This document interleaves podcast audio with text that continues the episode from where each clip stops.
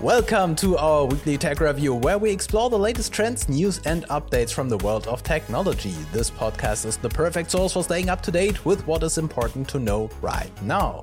With me today, I have Chris, I have Vincent, and of course, myself. Hi, I am Tarek. Tech Review is a collaboration of Ideas Engineering, Free Tech Academy, and upday. You can watch all episodes on YouTube or listen to us on all major podcast platforms such as Spotify and Apple Podcast while you work out, drive, or maybe even travel through space. And now let's jump into the news. And today we are going to start with me. Vast says it will launch its first space station in 2025 on a Falcon 9, and I'm really excited to read those kind of headlines because in the past we talked about how the ISS is going to be retired because uh, the international space community says uh, the low orbit missions is, are going to be handed over to the private space industry and uh, the big players are going to concentrate on colonizing moon and mars. And now if we if i read something like hey 2025 it's going to start this is pretty cool. Uh, and this is about uh, the california space uh, california based space station company vast who have announced their plans to launch a commercial space station named Haven 1 as early as August 2025. And the company is looking to provide habitation for commercial astronauts in low Earth orbit, and they aim to launch the station on board a Falcon X, uh, no, a SpaceX Falcon 9 rocket. Vast was founded in 2021 by Jed McCaleb, an early pioneer in blockchain technology, to develop the world's first space station with artificial gravity.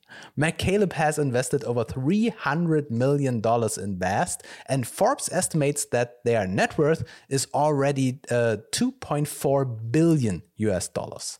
The four person crew will travel to Haven 1 space station on board SpaceX's Crew Dragon vehicle, and Vast has also signed up uh, several important technical advisors who had long careers at SpaceX, including Hans Koenigsmann and Will Heltsley and Yang Li. The Dragon spacecraft will remain powered on the entire time it is attached to Haven 1, providing consumables such as air and water and other services needed to keep this, the humans on board alive.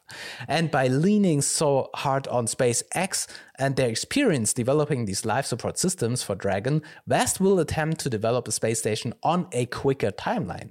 And this is, from my perspective, so impressive because, to be honest, I have never heard of Vast before. and uh, so it is always such an it's a surprise to read about oh there's someone uh, launching a new space station in two years from now. And this is going to be yeah the next generation of low earth orbit habitation. Have you heard of vast or this mission before? Not in my life. I'm very surprised that the I'm very surprised that the timeline is 2025. I mean, that's I know. so close for something sub- so substantial. If this would be a company saying, "Yeah, we're going to do our first orbit," and then uh, come back to uh, Earth, okay, I would probably right. think yes, with the right materials, with the right technicians. Okay. But what I wonder about the most, honestly, here is not this. I think this was all predictable. I think in the end, we will just see even a, more commercial space travel. Um, we discussed, I think, a few weeks about it. A few weeks ago about it, we discussed: is this going to be cargo? Is this going to be really traveling? What is this going to be? We'll see. What I think is the, um, to me, is a bit alarming that they rely on SpaceX so heavily, and we now saw that over and over and over again, because this very much feels to me like the the the development of a monopole. Just because i think this barrier of going to space is so difficult so hard so high and so expensive and so dangerous that it is very hard for small players to try and success be successful um, and therefore i think this is very it's a very good fruitful foundation for the uh, development of a monopole. And every time I hear something like that with SpaceX, I think, yes, it's nice that SpaceX is such a, way cheaper, private, effective uh, company for these kind of travels. But at the same time, uh, I think there must be more competition uh, to make sure that we not in the end have the same situation as with NASA when NASA when SpaceX was founded because of the reason of this monopoly. Yeah, uh, yeah. totally. Yeah, but what, what I, I, go go ahead. What I think is very interesting in that um, realm actually is that it's only private companies, right? I mean, vast, as you say, we've never heard that before. At least I haven't. Then uh, two or three weeks ago, we had um, this other company, iSpace, I think it was called. Yes. With the Hakuto or yes. Hakuto R lander on on Moon on, on the lunar mission. I mean, this yeah. is also something. So I've never had heard about that before, and suddenly a, a private Japanese company is is um, flying to the moon and yeah in this case not landing but at least uh, so it was more like a crash landing apparently but nonetheless i mean all of this is, is, is the private sector and of course um, SpaceX also. So this is really amazing. So where is NASA and, and all the rest of the um, states organizations? And again, also here we have um, that no let me put it another way into into other words. So i remember that many many years ago i once read an article or something um, where it was stated that in the middle run in the long run in the future there will be power taken away from the states institutions from the governments and being transferred to private organizations. And i mean if you think about it this is really what we see at the moment right? We have um, like companies like we had that last week, like with Google and Amazon and stuff. Um, so they are really, and Microsoft, of course, they're becoming really um, the leading companies, um, the race runners in, for instance, the AI development, and um, they are far ahead of any um, state organization. Then we have the same here with uh, with uh, the space, the, the the the run or the race to space. so we have, as said the the iSpace, we have Vast, we have um, SpaceX, all from the private sector. It's really interesting how that shift actually apparently somehow is going on at the moment. Yeah, even though I wouldn't say that uh, we lose track on what is happening with NASA, they are just concentrating on other projects. And if we take a look at what is happening with the Artemis mission, for example, they are planning to build a, a habitat on Moon and on Mars. And so I, I think they simply focus right now not on the small things like shooting satellites into orbit. This is something that they grew out of and they handed over to the private industry. And I think even though right now we see SpaceX as the one big player controlling everything, I think it is an open market and they are just the, the best ones right now. And I could imagine that in the in the near future, other players will start up to become as important as they are and build like uh, either uh, collaborating or um, or uh, com competing offers. Yeah, and and um, uh, what I really like is that these space companies are kind of uh, collaborating and working together. Um, when we talked about iSpace, I think they had support from NASA. If no, from Google, wasn't it Google? Someone supported them, so they, there is like the support network. And I, it would be sad to see if SpaceX said something like, "No, we want to have the um, the monopoly in low Earth orbit, and so we are blocking any attempts of other players going there. Instead, they are collaborating with companies like Vast and say, okay, we give you the carrier rocket to send out your technology in space, probably combined with some other um, uh, contracts working together in, in this. Yeah.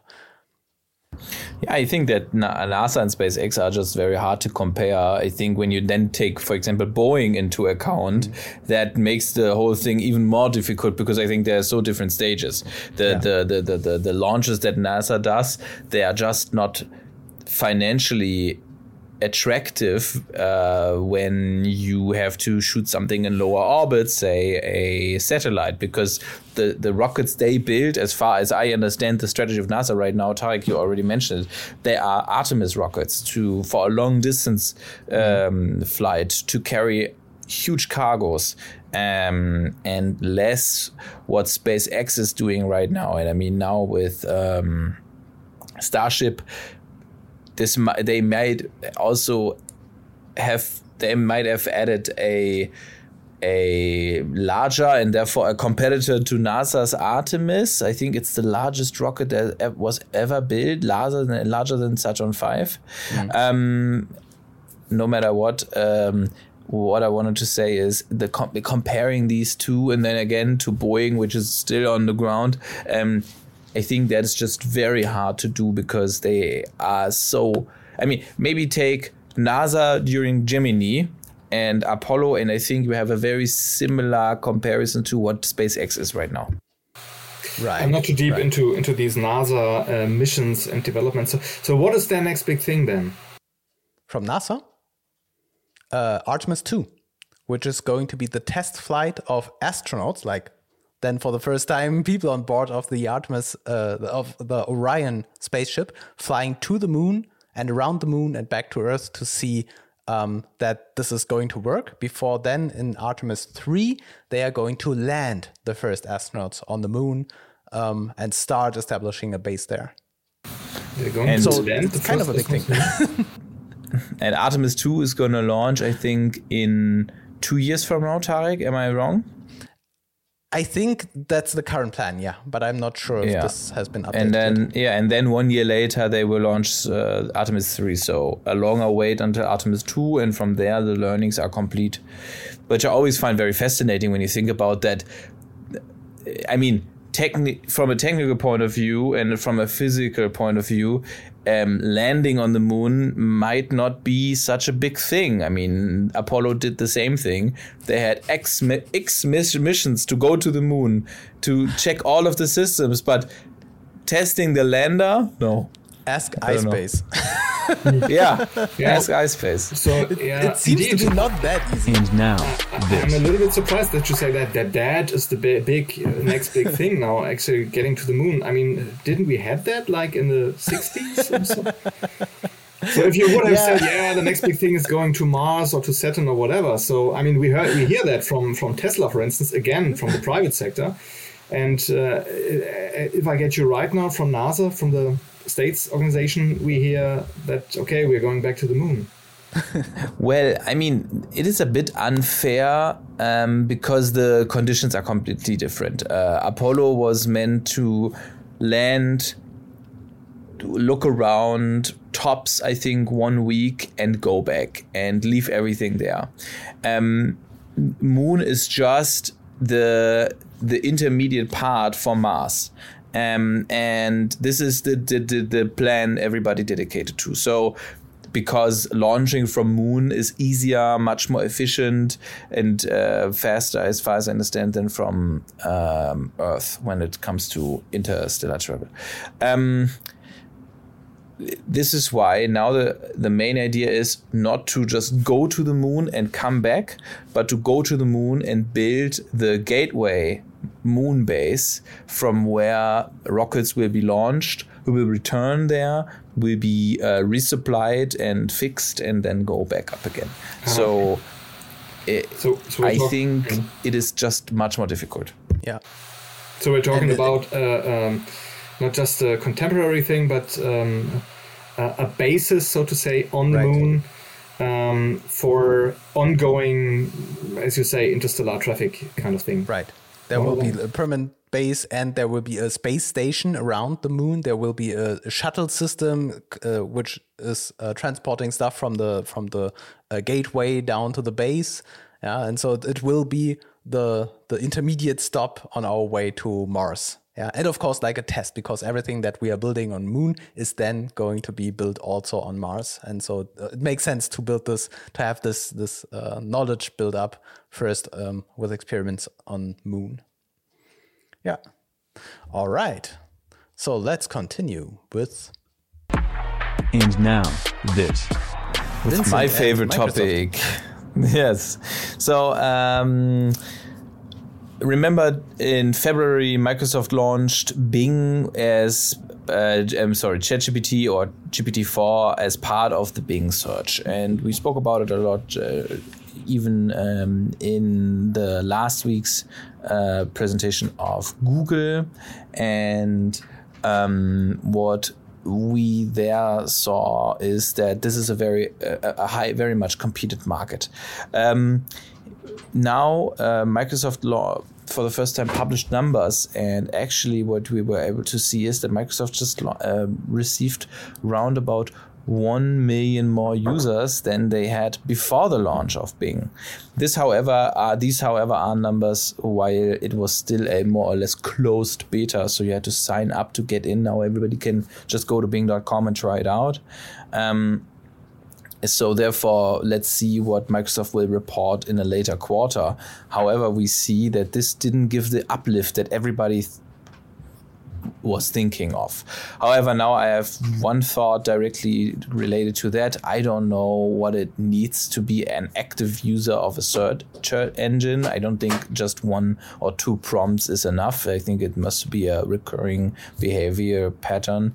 Uh, however, um, the uplift is not very much existing, uh, wasn't existing as much as we thought to. And, then, and the reason for that is because the browser game and the search engine game are very much connected, number one. Number two, it is a very saturated business um, that is very, very, very, it is flooded with search engines, but very much dominated by Google. And that is happening through um, pre-signed contracts. For example, when you get a new iPhone, Google is the major search engine installed on there. When you have Firefox, you have a search engine installed, and it is Google. And um, these kind of contracts, they actually in the end decides decide about when a major uplift happens or not. Not necessarily uh, Yahoo actually signed a contract with Firefox um, in, I think, the 2010s and still was more or less killed by Google. Um, however, there were also other effects in place, so this is not very much comparable. Microsoft right now looks in or looks at the this year expiring deal from um, Google and Firefox.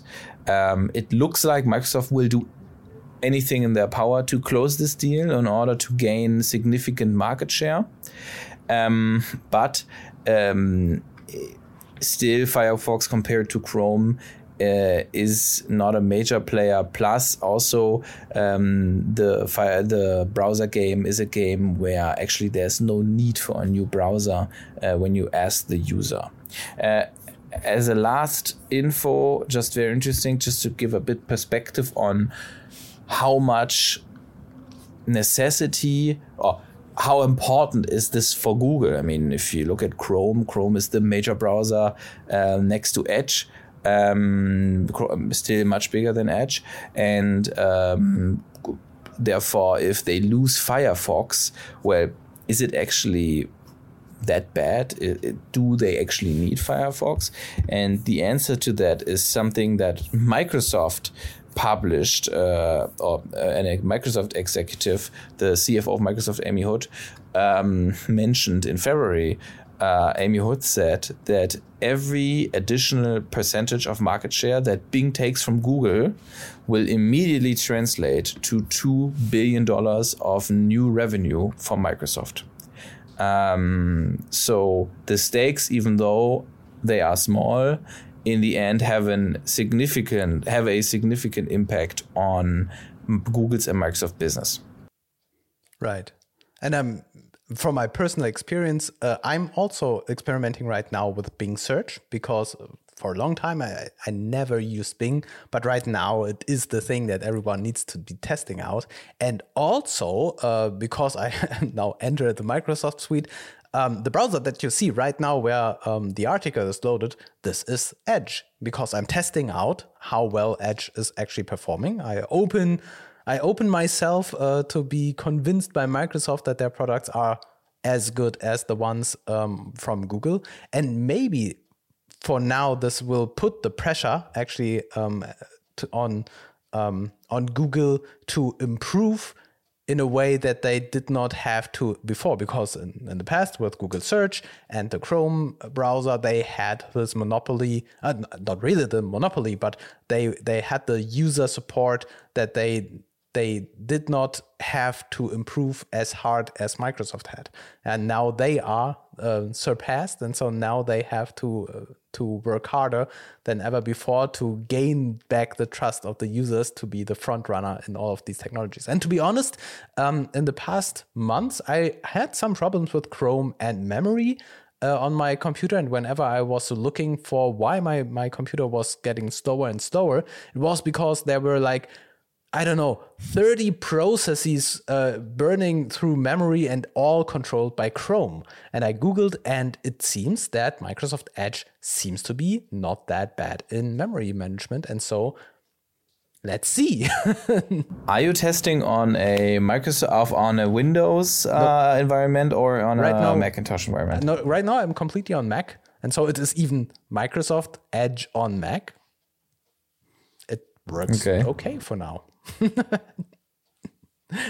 yeah, but yeah, uh, as, um, as, we talk, yeah, as we talked about last time in the in the last uh, tech review, where we uh, saw what was presented on Google I/O with all their innovations in terms of AI technologies, um, it might happen that they will come back very very soon. And so I think Microsoft has to fight very hard to get uh, to keep all the users that they won right now on Bing search and on let's say Edge technology um, before Google will come back and uh, reclaim they, their place as the market leader on everything.